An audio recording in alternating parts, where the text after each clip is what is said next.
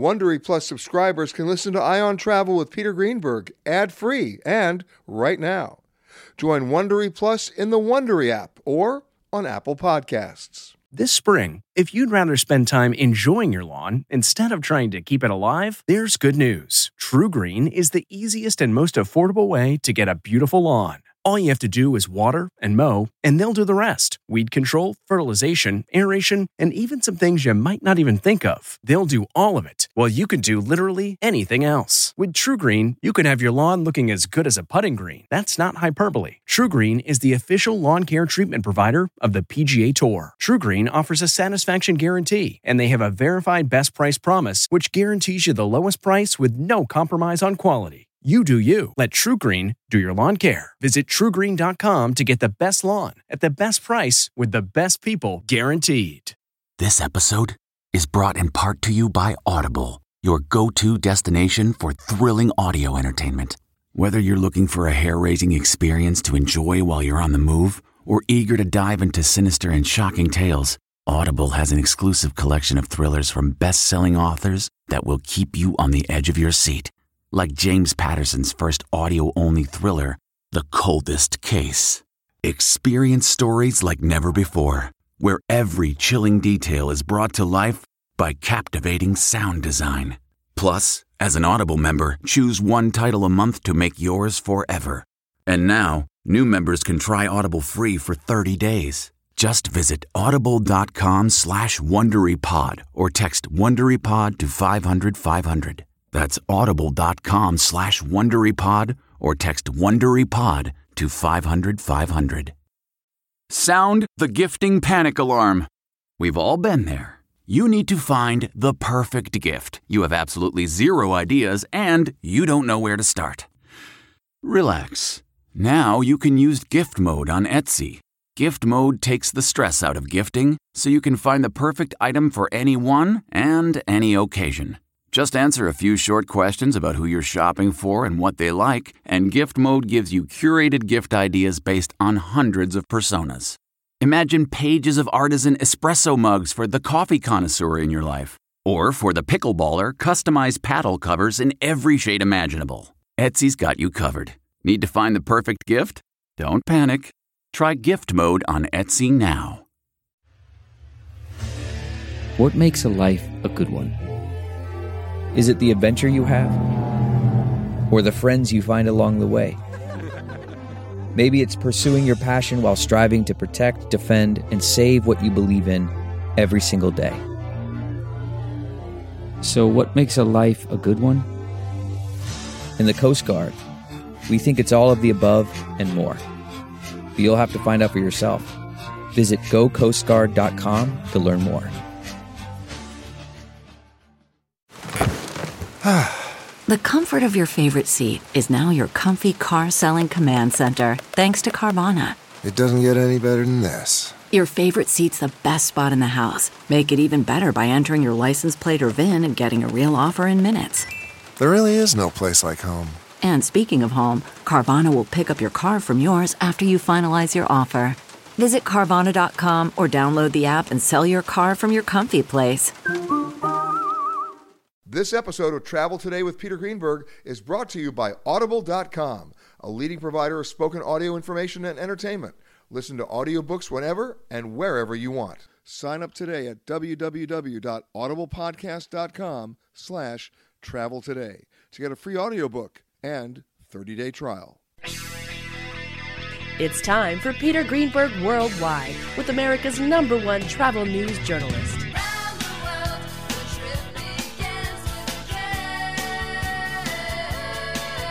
And now, the man who travels over four hundred thousand miles each year, your travel detective, Peter Greenberg. Hi, everybody. Peter Greenberg here, and welcome to the podcast that's done from a different location around the world every single week. One day Canada, the next day Thailand, then New York, London. You just never know. This week we come to you from the Southern Crescent. It's the Amtrak train. It goes back over one hundred years on an amazing route that starts at New York City's Penn Station and hits thirteen states, thirty different stations, and will arrive, by the time we're finished with this show, in New Orleans. It's one of America's historic trains and a perfect opportunity to talk about something that doesn't get a lot of attention these days, America's railroads. Train number nineteen heading from New York's Penn Station all the way down to New Orleans, one thousand three hundred seventy-seven miles, thirty-three stations, thirteen states, and it takes about thirty hours. An amazing run through American history. And this is a train, if you look at the history, this train used to be called the uh, the Southern Railway, and the Southern Railway started with almost eight thousand miles of track. Unbelievable. Uh, it was originally at forty-four hundred, then it got to eight thousand. And now it's less than that. Uh, it joined the Amtrak system in nineteen seventy-nine, but it's still so much a part of the Amtrak or the train network that built America. And joining me now, somebody who knows a little bit about this history. He's the president and C E O of the National Association of Railroad Passengers, Jim Matthews. Jim, before we even get going, what is the National Association of Railroad Passengers? So the National Association of Railroad Passengers is an, a group of ordinary folks who want to support train travel in this country. They're not companies. They're not. Uh, You're a nonprofit. They're not. We're a nonprofit. These are just ordinary travelers who want to make sure that there's still trains to take next year and the year after that and the year to come. Now, you just heard Arnie Weissman on right before you came on talking about this is his first real train trip in like seventeen years. Uh, I'm sure you hear that a lot.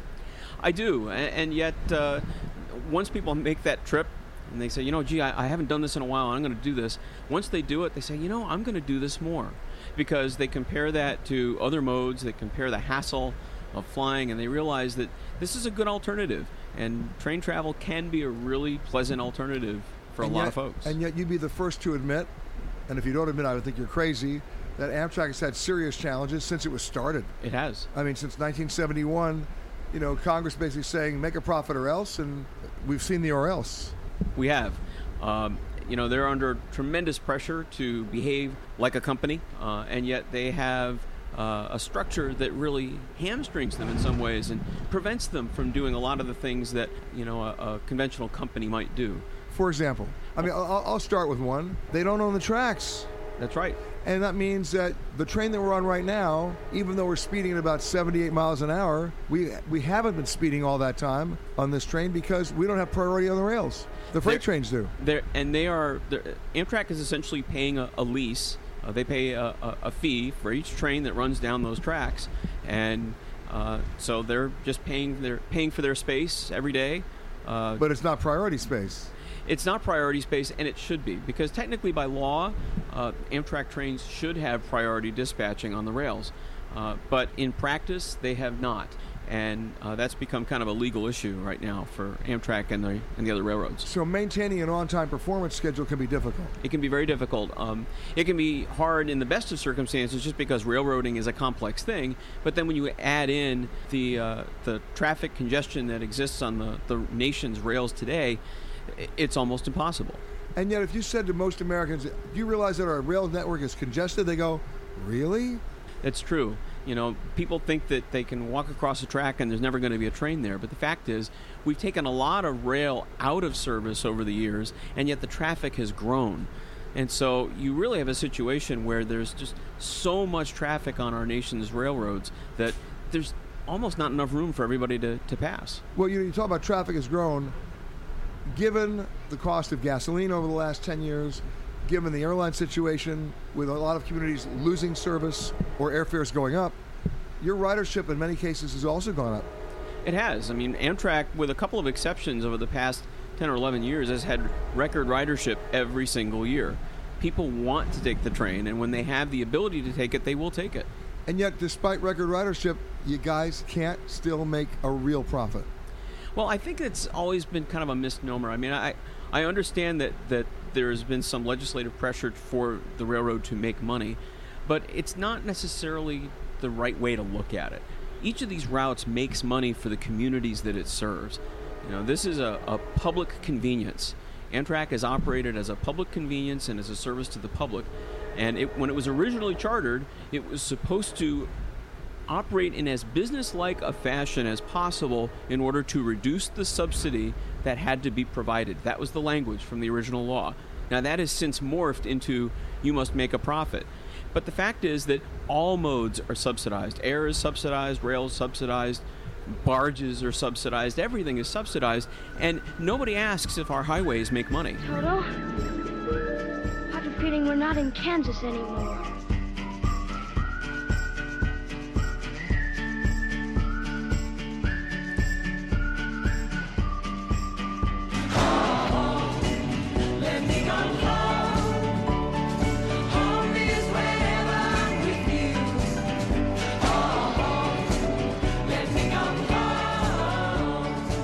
Most people don't realize, but my next guest does, and I'm sure he'll be very fast to tell me, that if Amtrak were an airline, how big would it be?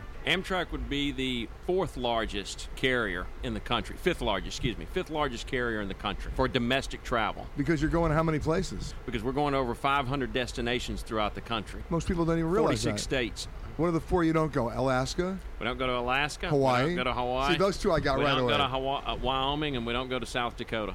No Wyoming? No Wyoming. Did they ever go to Wyoming? Yes, sir, we did. What happened? Uh, that service was terminated in the nineteen nineties. What about South Dakota? South Dakota we went to in the night up until nineteen seventy-nine. Ooh, they got an early cutoff. Yes, sir. No, no not a real good chance for that to come back to South Dakota. Uh, there, there, there's always a chance. You never say never, uh, but it, but it's it's going to be a challenge, to say the least. Well, look what happened with the oil boom for five minutes in North Dakota, right? That's exactly right. Yeah, but getting back to the, to the matters at heart, in terms of passenger rail service, most people would, you know, when I told people I was coming on Amtrak, they went, really? Why? Why you're going to take it all the way from New York to New Orleans? Why? I said, because it's fun. It's an adventure. You see part of the country. I mean, we're going through thirteen states. We're, we're you know we're doing thirty-three different stations. I mean, we're we're seeing a different part of America. Is there an, an opportunity for you doing what you do? And we're talking to Todd Dennis, by the way. And you work for Amtrak in governmental affairs. I mean, it's your job to basically educate. Is that a good one? That's a correct way. Yeah, exactly. Educate exactly our elected right. representatives in, in a way that they can understand why we need rail service. That's exactly right, and th- and that's a never-ending process, as you well know. But here's here's the, I suppose the, either a devil's advocate question or just a rhetorical question. How do you do that when most of those elected representatives don't even take the train themselves, and most of them don't understand what you do? Well, you'd, you'd actually be kind of surprised when you sit down and talk with them. That's one of the questions I routinely ask mayors and other elected officials that I sit down with is, have you taken our train? Where where do you, where, when you have used our service before, where have you traveled to? I like to know how they travel and if they've used our train service before, and in most cases, many of them have. When you look at, at small-town communities, uh, they don't have any other service options in many cases. They're looking for that mode of transportation that will further enhance their community from an economic development standpoint. Well, you could make that argument that they tremendously and economically depend on you. Most definitely. Uh, do the ridership numbers hold up? They do. In fact, in many markets, they grow. And, of course, we've leveled off in the last several years, but we're still serving over thirty-one million riders per year uh, nationwide. But there's a difference, though, between short haul and long haul. Certainly there is. And, but when you look at a long-distance train, you've got both using the service. Uh, it's not just a uh, passenger traveling from point A to point B from the beginning to the end of the route. You may have a seat that turns over three or four times during the route because of all of the different communities that are served. I mean, I I consider it lucky for me, quite frankly, to be able to go from New York to New Orleans by train, because whoever gets a chance to do that, I, I got a chance to do that. How many people actually do that? You you have several thousand that do that on a regular basis from the standpoint, again, not necessarily from New York to New Orleans, but again, over the course of the route. And that's what you want to look at is, where is that ridership coming from? Amtrak's long-distance network connects small-town U S A to the major metropolitan areas of the country. And therefore, you've got thousands of people that depend upon that service day in and day out. So I'm sort of like the exception of the rule, going from a major gateway city to a major gateway city. Not necessarily an exception to the rule, because I... I I'm you, in the minority. I would say you're in a minority, yes, okay. Sir. Same as it would be if I was going from Chicago to L A. Exactly. But I might do Chicago, Saint Louis. That's exactly right. Where we have not only long-distance service, but we've also got Carter service as well running in that Chicago, Saint Louis market. So I guess you have two cha- well, you have more than two challenges, but I'll give you the two that I think you have.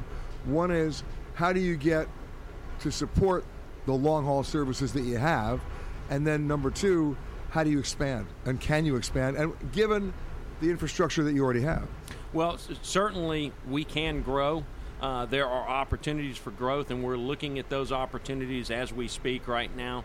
Uh, as you probably are well aware, we are exploring the opportunity to return service east of New Orleans at this time. Over and this is the Florida. Service that was in, in place before Katrina. Correct. So it's been gone for twelve years. That's right. Uh, the service that we're looking to return with would be a daily service option, uh, but it would be long going distance, between New Orleans and Orlando. Okay. Now, the tracks are already there. Tracks are there. Railroad's in great shape. And you have the you have the, the cars for it. We have the equipment, but we've got to work out all the necessary agreements and secure the funding. Uh, and when I say work out the necessary agreements, that would be with the host railroad in order to do that. That would be the freight lines. Yes, sir. We go back to the idea of the freight lines again. It always goes back to them now. That's right. Because the way, the way Amtrak was started, right? Correct. You don't own the tracks. For the most part, we don't own the track. We own the majority of the Northeast Corridor and a short stretch in the state of Michigan. Right. Everything else is owned by a freight carrier. Including the one we're on right now. Including the one we're on right now. So if a freight train wants to stop right now, we have to stop. Uh, depending on where that freight train is, yes, sir, it can impact us directly. How about this? It's in front of us. What do we do? We stop. If it's directly in front of us, we're going to stop. Right. That seems a little ridiculous. But it's the infrastructure that we have, and it's what we have to work with. How do you fix that? More cooperation, more infrastructure. More money. Which requires more money. And that goes back to Congress. It goes back to Congress as well as the states, uh, because the states play a critical role as well. We've got state partners throughout the country uh, where we provide service directly for a state that contracts with us through the legislation, uh, the PREA legislation, Passenger Rail Investment Improvement Act, uh, where a state that is operating a service or a group of states that's operating a service less than seven hundred fifty miles, those states pay for that service. Right, but it's on the services that Amtrak has over seven hundred fifty miles where you've got some challenges. Correct. And there, but again, there's challenges in both. There's always there's always a challenge whether it's a long-distance route or it's a state route because it still requires that freight rail infrastructure uh, to operate over. So at the end of the day, it, it is a partnership. It's a partnership that is between the states, between the federal government, and Amtrak and the host railroads. So let's let's project out five years, just five years, right? You've got new cars ordered, right? But you don't have the tracks yet to support them. Well, I, I wouldn't necessarily say we don't have the tracks to support the new cars because the new... No, no, you have the tracks to support new cars going slowly. We have new. We have the track, the infrastructure to support the network as it is. As I we said, need to, new cars going to, slowly. We need, we need to. We need to grow that network in a way to where investments can be made, that where opportunities exist, what I would call low-hanging fruit, where we can make those improvements. All right, the state of Illinois would be a perfect example of that, of where that's happening, as well as the state of Michigan at this time. So, for example, and you have some private partnerships that are at work now, like Brightline in Florida. Right. Um, and they're going to go fast, but not really high speed, but they're going to go faster, right? You got the California project in the north-south corridor. Right. But that's, what, twenty twenty-nine, if we're lucky, right? I'll be on that train in a box, right? So, I mean, we have to be realistic about this. If you need to improve the tracks, you got to go right back to, in most cases, to the freight lines. How do you convince them to do a better job for you? Well, again, there's got to be mutual benefit at the end of the day. What's in it for them? Because they're going to get added infrastructure that's necessary for what they do day in and day out. And when you're talking about one or two passenger trains a day, they're going to get the rest of the benefit, the remaining benefit, if I may, of utilizing that infrastructure. But there's no such thing that I can see on the boards of high-speed freight. Well, no, but in the cases of what I just mentioned earlier in the state of Michigan, the state of Illinois, where we're doing uh, service that's upwards of one hundred ten miles per hour, they're still getting improved infrastructure uh, that is being handled through state and federal investment. Should there be a rapid change in cabin pressure, oxygen masks will automatically drop from the compartment above your seat, free of charge. And to start the flow of oxygen, pay your flight attendant seventy-five dollars and sixty-three cents. My mother, God rest her soul.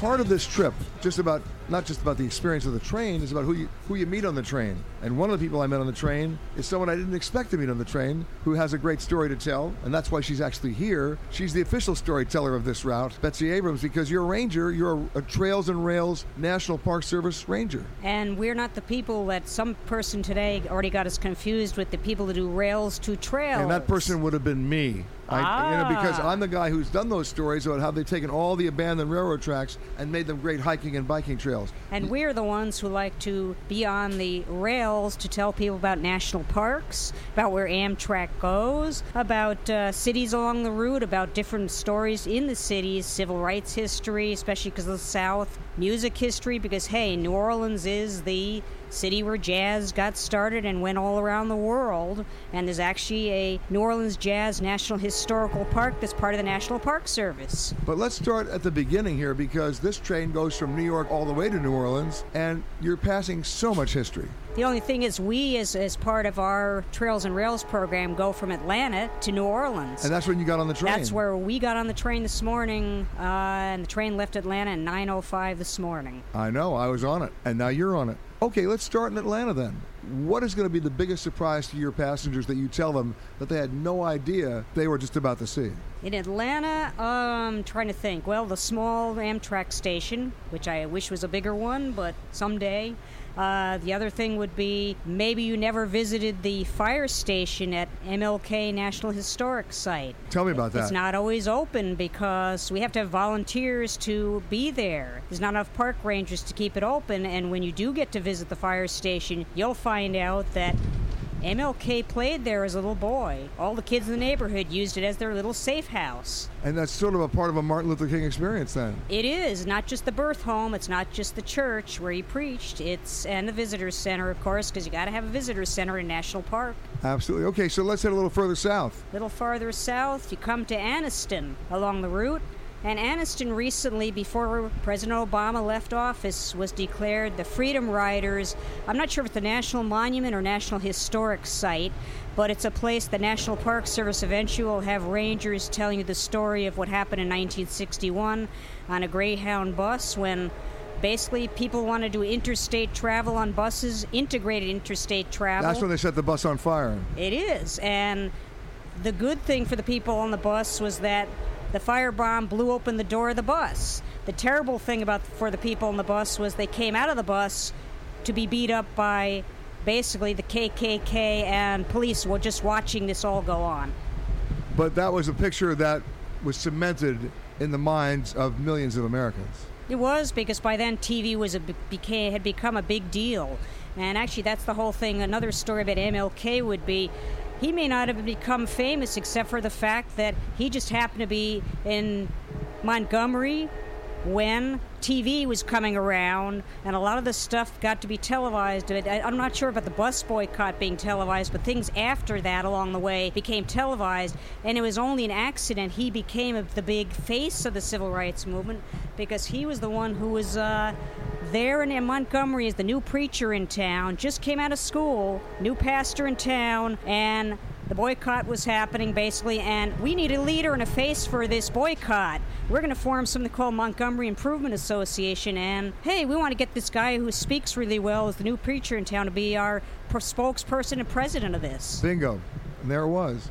How does the train play into all this? Train goes from all these different historic sites to, uh, because this is why National Park Service and Amtrak joined up, is we can tell stories about where the train goes through. It used to be that trains were the way to get to the national parks or the sites that were around the country. And you still can. And you still can. Certainly the Empire Builder up north goes right by Glacier National Park. That's right. And of course you have the City of New Orleans.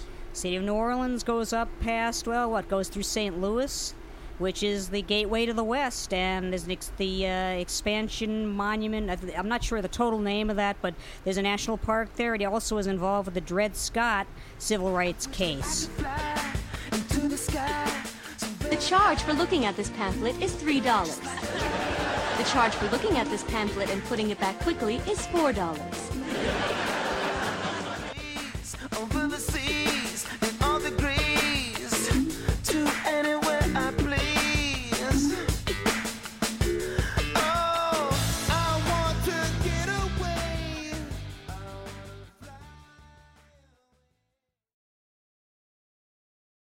Audible dot com has more than one hundred fifty thousand titles and virtually every genre.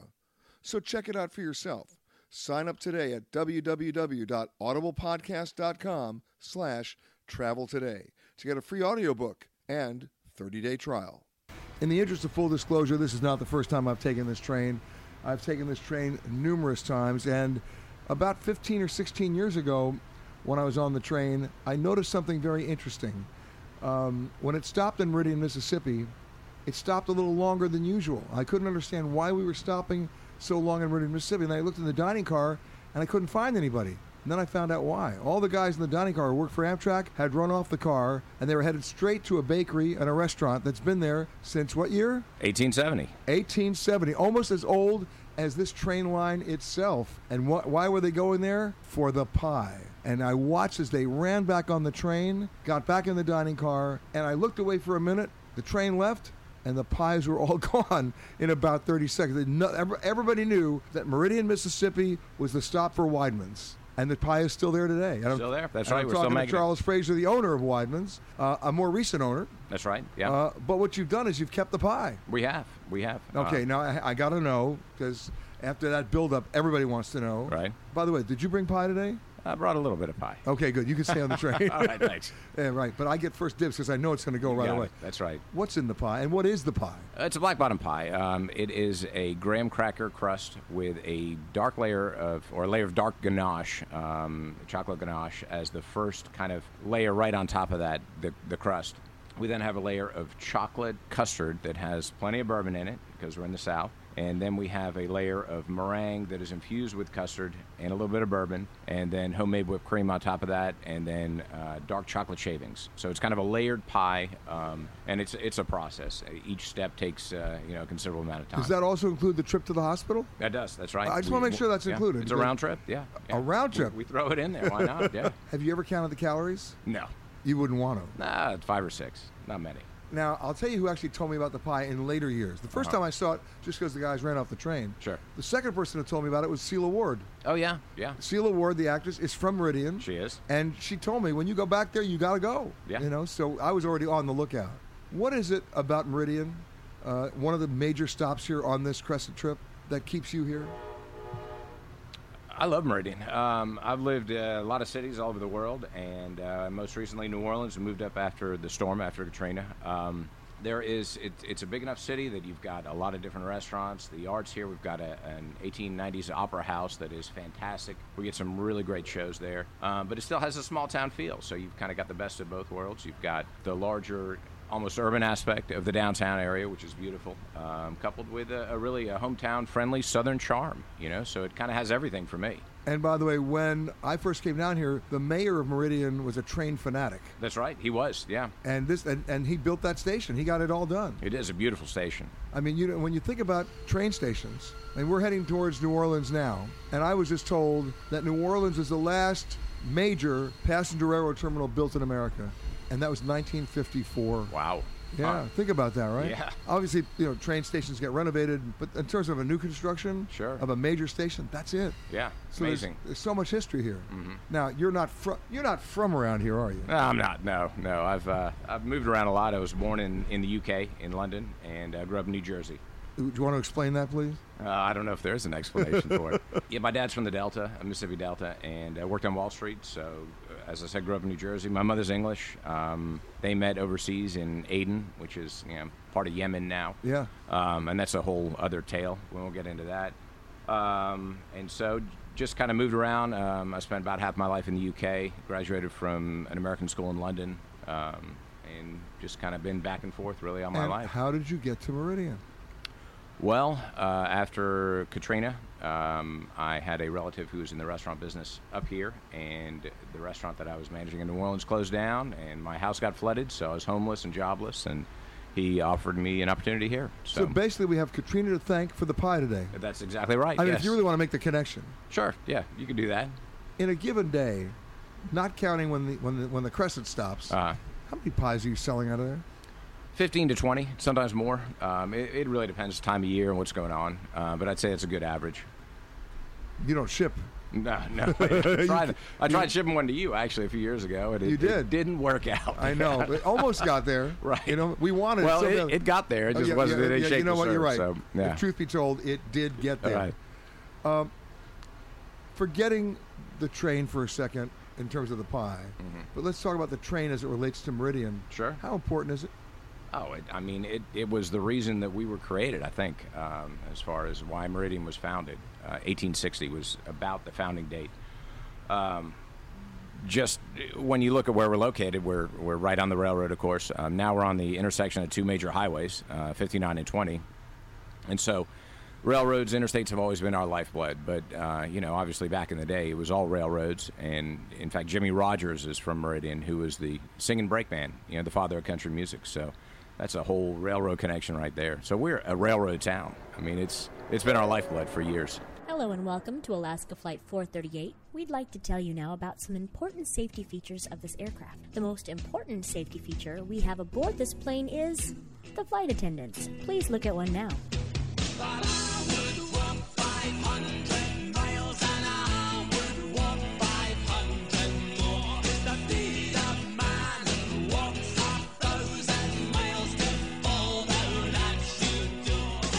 Joining me for this hour is the editor-in-chief of the Atlanta Journal-Constitution, who just got on board in Gainesville, Georgia, Kevin Riley. How are you, sir? Good, and good to be here. Thanks for having me. When was the last time you were on an Amtrak train? Uh, I, I can't recall being on an Amtrak train it, it, since maybe I was a I was a kid. Last time I really spent a lot of time on, on trains of this style was when I went to uh, Europe a few years ago. Now, you just got on the train in, in Gainesville, Georgia. Right. We're heading towards Atlanta, where you live.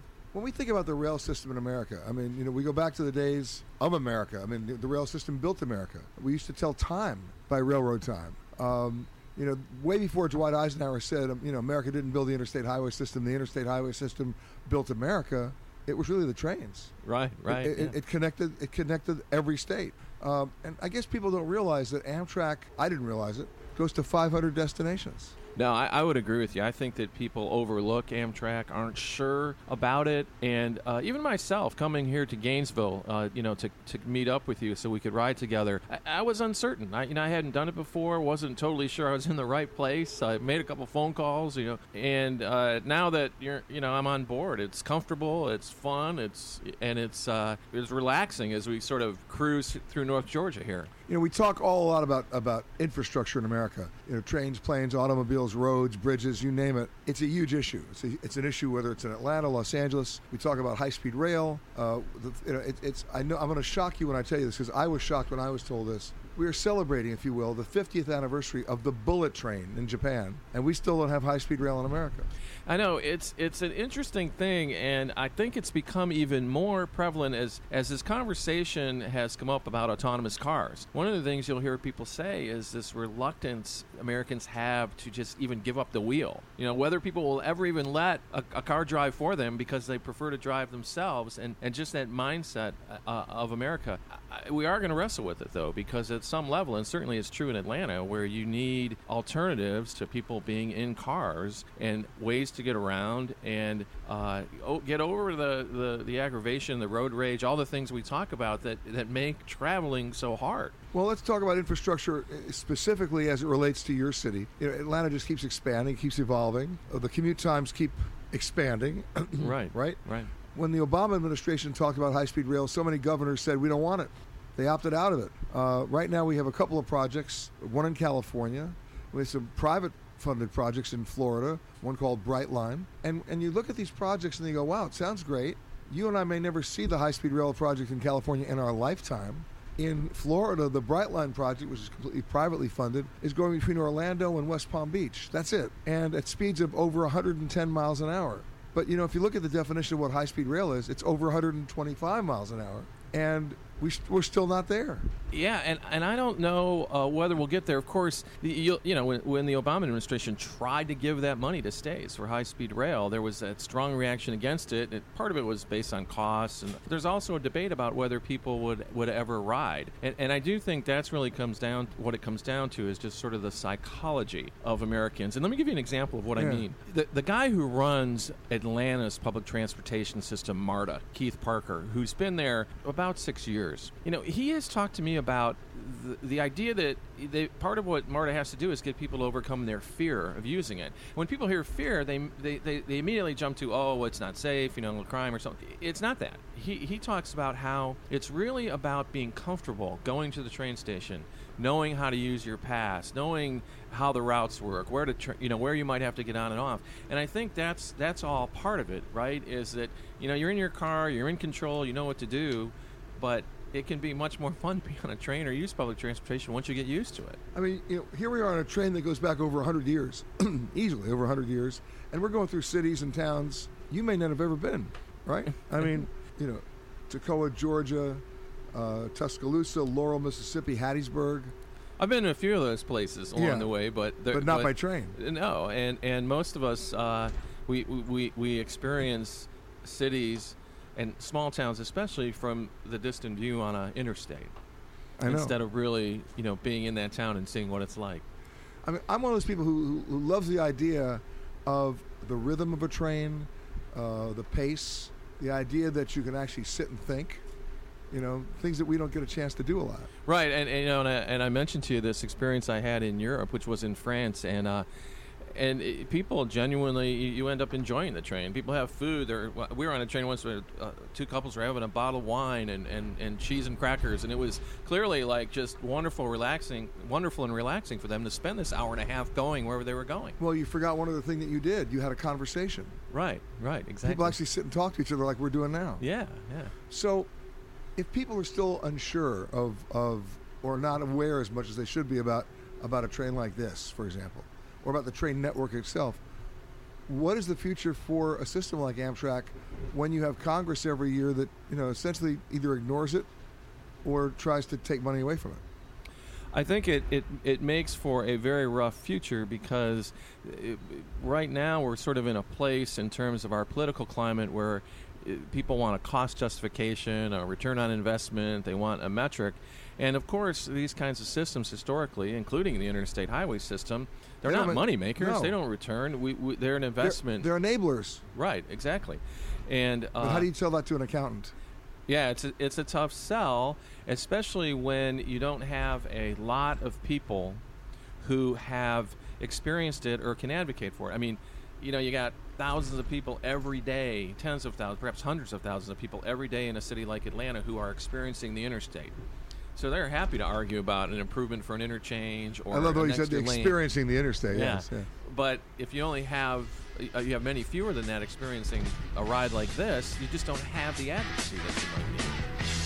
Hello? Uh, this is your captain speaking.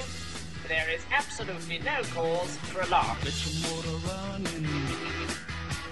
Head out on the highway, looking for adventure. I always like to get a, a local flavor of this, and so my next guest, who boarded the train a little bit ago, he's the mayor of Pelahatchie. Did I pronounce that right? Pelahatchie? You got it just right. That's good. Pelahatchie, Mississippi. That's good. I have to That's say good. Mississippi. That's right. Mississippi. Mississippi. Mississippi. Mississippi. Right. Knox Ross, Knox, thank you for coming. Thank you. Where is Pelahatchie? It's uh, twenty miles east of Jackson, Mississippi, right on Interstate twenty. So between Meridian? And Meridian and Jackson. So no train service there now for passengers. That's right. But you'd like to have it. We would, yes. But you are still benefiting from train service in that whole region because of trains like this. That's exactly right. I can drive about an hour and take this train to New Orleans. I can drive about thirty minutes and take another train to New Orleans. Now, you've been mayor for how long? sixteen years. So they haven't found out yet? No, okay, they haven't. Just double checking. That's right. But in those sixteen years... give me an idea of where rail service has been and, and where it is right now. Well, in Mississippi, it's about the same as it's always been. We have two long-distance trains that serve Mississippi, which is the one we're on, the Crescent, that comes into Mississippi at Meridian and goes out in Picayune, which will be our next stop, and then we have and goes to New Orleans. We also now, have Picayune the, is Louisiana. No, that's in Mississippi. Still Mississippi. Still Mississippi. Okay. And then we go. Then you have the City of New Orleans, which runs between Chicago and New Orleans through the center of the state through Jackson. Now this train that we're on right now, the original Southern Crescent, right, was part of an eight thousand mile track system at one point. Right. And now it's it's been reduced, but still, you're still seeing a huge part of America. That's absolutely correct. And it's still, it may not be directly contributing to profits of, of Amtrak, but it is indirectly contributing to the economic growth of the cities that it goes to. Yes. It brings people to the front door of the city. I mean, we're sitting in Hattiesburg, Mississippi right now.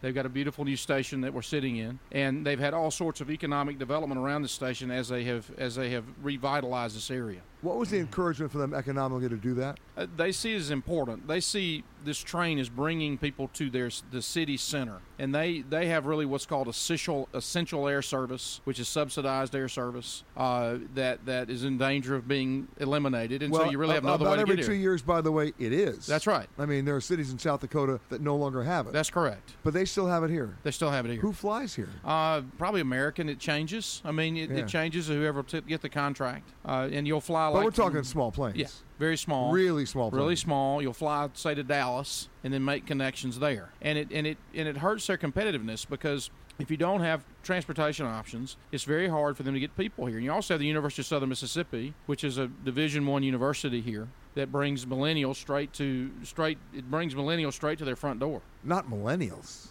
Well, I'm, I'm going up to yeah. But bottom line is you need that flow. That's right, you do. So along this route, this one thousand three hundred seventy-seven mile route between New York and New Orleans, there's a train that goes back essentially like eighteen forty-nine. Right. Right? Right. Uh, is it going to stick around? Uh, yes, it will. I mean, my mother rode this train in nineteen forty-six, got on in Laurel, Mississippi, went to study at the University of North Carolina, and uh, that's how she got there. And then you rode it. That's right. How many of the people in Pelahatchie ride the trains? There are more than you'd think because they'll go to Jackson. It's about thirty minutes and go to downtown Jackson, come to New Orleans. Uh, I have a lot of friends that do that. And and the wonderful thing about the train is is the party sort of starts. Now, Jackson's where the City of New Orleans That's starts. Right. Okay. That's exactly right. And then I have friends that live to the east of Jackson. It's easier for them to go to Meridian and get on the train and come to New Orleans, which I've done uh, a couple of times recently myself. But how many people who live in New York City are going to come to New Orleans by train? Not that many. Which I think is too bad. I, think it's I, I agree. Bad. I agree because you you fly. I mean, I flew last week, and, and it's it's like cattle car. I mean, they get you on the plane, they get you off the plane, they prod you as you go through T S A. Here, you get on the train. I was in Meridian this morning, got on the train. Nobody's prodding me. Nobody's asking me what's in my bag. Uh, it's a very civilized way to do things. Uh, if I want to bring a, a, a bottle of wine on board to have in my compartment, I can do that. I know and, why you came on board, for sure. The pie. That's right. You yeah. came on for Weidmann's That's pie. Right, I did. I did. And it was fantastic. It was. Just like I remembered from my childhood. And it goes back that far. That's right, it, it does. But, it does. All right, so you use the train as an option, a viable alternative, if you will, to flying. Yes. But a lot of people do it because either they're afraid of flying. Right. Still. Right. Or because physically it's too much of, of, of a hassle for them. Well, you, you take someone who is older or more incapacitated, it's much easier for them. It's more dignified for them. They can travel with some dignity in, in, a, in a train. A wider seat, they can walk, they can get up and walk around and stretch. Uh, they can do the things they need to do. It's wonderful for families where the children can play. Because an awful lot of people, the people on this train, they're not riding from New York to New Orleans. They're riding from Birmingham to New Orleans. They're riding from Meridian to New Orleans. They're riding from Charlotte to Atlanta. It, it It's made up of segments, so to speak. And I think if, if you go back and you talk to Amtrak and they tell you where do people get on and get off, it's not the New York or D C to New Orleans runs. It's the city pairs in between that are very important. So basically when they look at their numbers and they see that I got on in New York and got off in New Orleans, they're going to go, what's wrong with him? Yeah, that's right. Yeah, that's okay. right. I just make sure.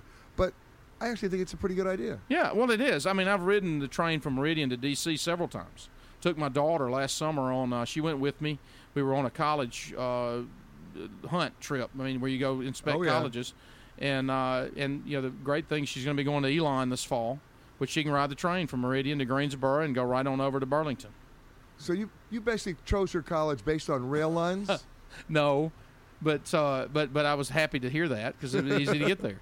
Well, speaking of rail lines, you also serve as a member of the Southern Rail Commission. That's correct. Explain that. The Southern Rail Commission is a compact created by the United States Congress back in the eighties between the states of Mississippi, Alabama, and Louisiana.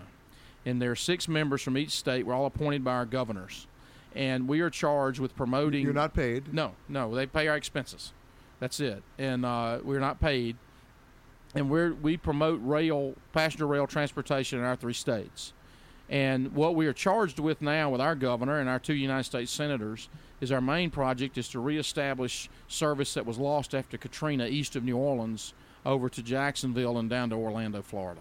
And how's that coming? It's coming very well. I mean, we, we've been working the last eighteen months with uh, an organization called the Gulf Coast Working Group that was established by Congress to bring a report back to Congress to say what has to be done to uh, reestablish service. And that was a group uh, led by the Federal Railroad Administrator, uh, the Southern Rail Commission, uh, Amtrak, and the host railroad, which is C S X. And we worked very hard, did modeling, toured the line, met with the main stakeholders, uh, found problems that we began to try to find solutions for. And where we are now is is that I think we're at a negotiating standpoint with the host railroad, trying to make see how we can make this work. And, of course, that railroad being a freight line. That's right.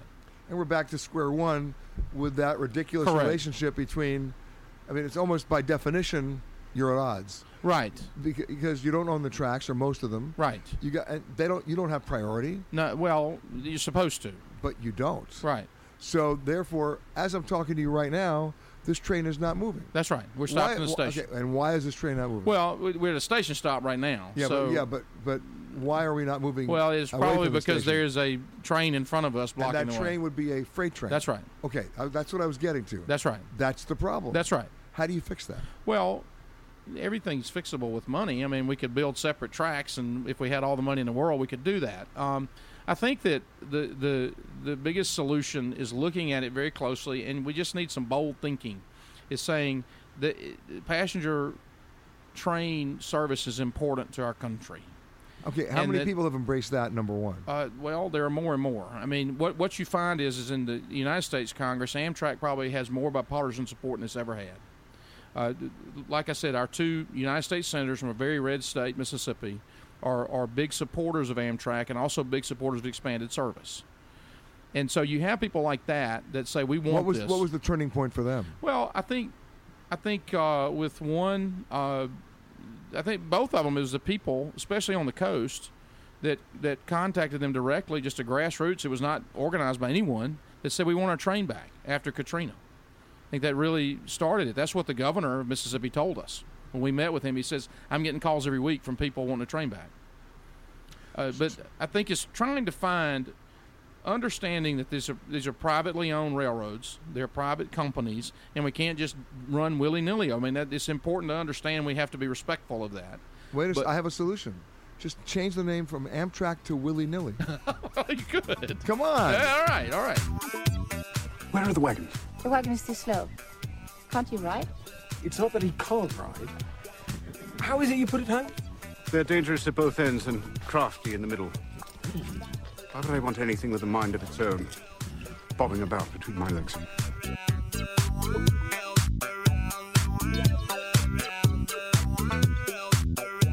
Loving this trip. It brings out the kid in me. And joining me now is another kid who loves the trains. He's a musician named John Flynn, who whose music is taken up from the Jersey Shore to uh, to Nashville and back. And uh, but you always find yourself on the trains, John. I somehow, when, whenever I get a chance, I jump on. Absolutely. What is it about it? Romance, I think. Uh, I think it's, it's built into this way of travel. Maybe if you just grew up watching movies the way I did, there's something about it. And what I love is that you see you see everything from down on the ground. It's not like in in a in a jet, you know. Uh, now you jumped on board the train in uh, in Joe Biden's favorite train station, Wilmington, Delaware. That's right, the Joe Biden train station. That's right. I think everybody calls it that, don't it, they? It, I think it's it's written on the door, actually. So.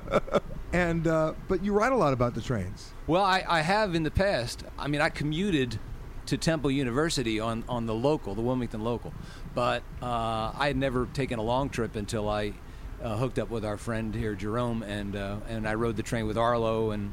and the Guthrie family after Hurricane Katrina.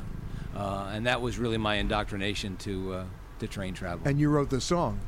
I, I did. I, I had, like I said, I'd, I'd never seen the country from from this perspective before, and especially going from, from Chicago down to New Orleans, on the City of New Orleans. I, it, it occurred to me. His, and that was his song. Exactly. Steve Goodman's song that Arlo made famous. It it it's, it kept striking me as as we rolled through these old towns that that we were right where the other side of the tracks occurred. So you got to look at both sides of America as you as you travel through it. So play a little, man. All right. There's a clock on a wall and a train on the track. You stepped from the platform without looking back. A seat by the window, a ticket to ride. The silver coach lurches and then starts to glide. And lately you got a feeling inside. America's waiting. America's waiting for you.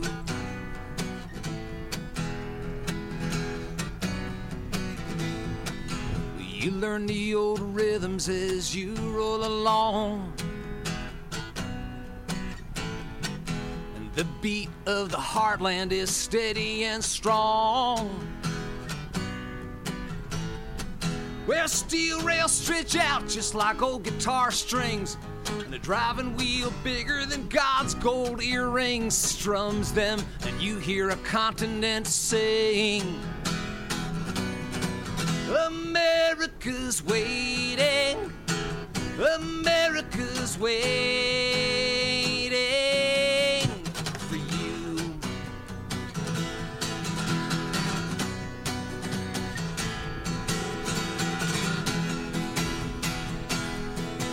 In the tall mountain pines, in the green rolling plains, in the roar of great rivers swollen with rain, where the red-tailed hawk wheels and the bald eagle soars on the thermals that rise from the rock canyon floors, from the Mexican Gulf to the great northern shores. America's waiting, America's waiting. In the strength and the spirit that's drawn up from this native soil, you still see it shining in faces of people who toil for a dream that slips away a little more each day. The crumbling cities, the boarded up towns, where the prisons go up and the factories shut down. In the church basement shelter and the soup kitchen doors, in the eyes of the soldier just back from the wars, if you've never taken a good look before. America's waiting, America's waiting for you. You've been listening to Peter Greenberg Worldwide. Catch us each week as we broadcast from a new location somewhere around the world.